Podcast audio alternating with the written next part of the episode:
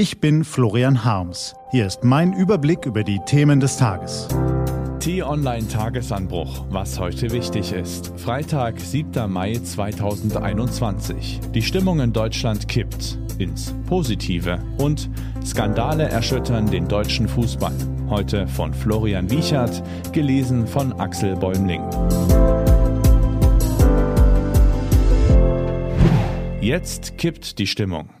Haben Sie es schon bemerkt? Vielleicht beim Bäcker, bei der Arbeit, bei einem Telefonat, im Gespräch mit den Nachbarn oder einfach, weil Sie jemand auf der Straße angelächelt hat. Die Stimmung in Deutschland kippt, und zwar ins Positive. Tag für Tag wird sie ein klein wenig besser, und tatsächlich gibt es auch heute Morgen diverse Gründe, mit einem wohligen Gefühl Richtung Wochenende zu blicken. Die Inzidenz fällt weiter. Die Neuinfektionen nehmen ab, die Impfquote steigt mittlerweile rasant. Aber das ist längst nicht alles. Nur einen Tag nach dem Bundestag stimmt heute 9.30 Uhr auch der Bundesrat über die Rücknahme von Corona-Beschränkungen ab. Zumindest für vollständig geimpfte und genesene Menschen.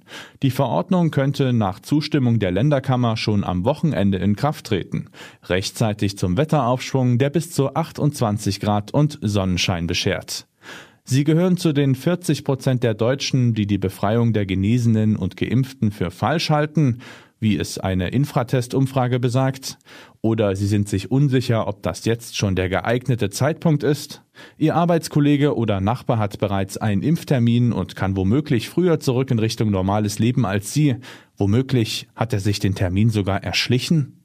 Geben Sie sich einen Ruck, freuen Sie sich für Ihre Mitmenschen und über die guten Nachrichten. Dazu gehört auch, dass die Impfpriorisierung für AstraZeneca entfällt, dass Pfingsten näher rückt und auch der Urlaub im In- oder Ausland. Natürlich ist noch nicht alles überstanden, die Situation in den Krankenhäusern weiterhin angespannt und jeder Tote einer zu viel. Dennoch ist Hoffnung angebracht. Ein entscheidendes Indiz dafür ist es, wenn selbst der als Mahner bekannte SPD-Gesundheitsexperte Karl Lauterbach Optimismus verbreitet, wie T-Online-Kolumnist Gerhard Spörl festgestellt hat.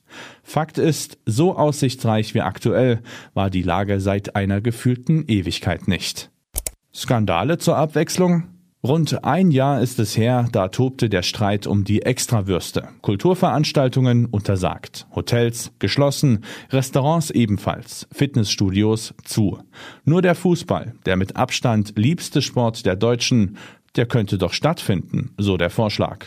Mitten in der Pandemie, zumindest im Profibereich.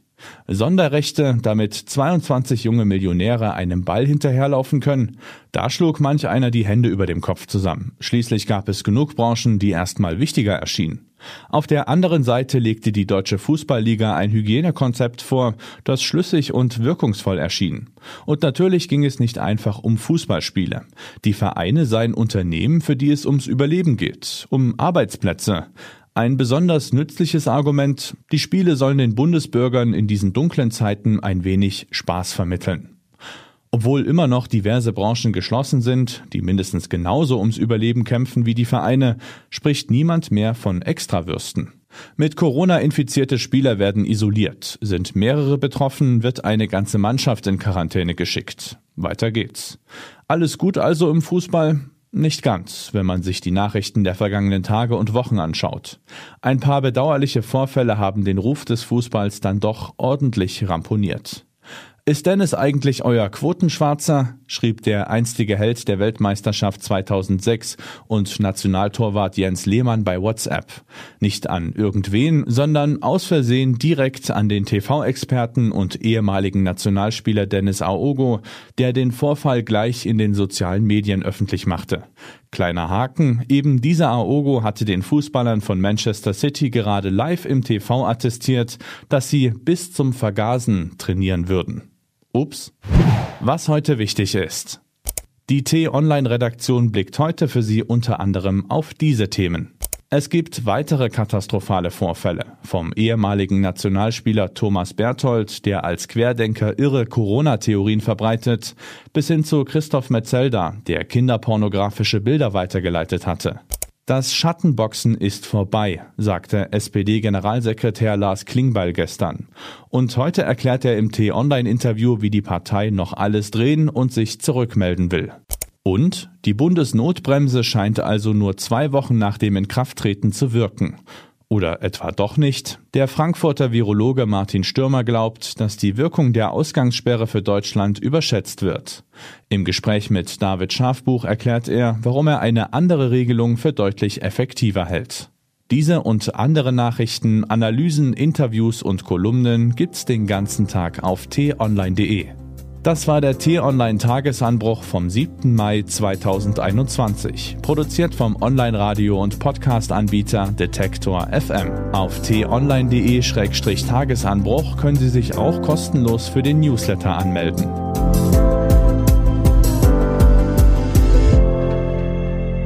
Ich wünsche Ihnen einen frohen Tag.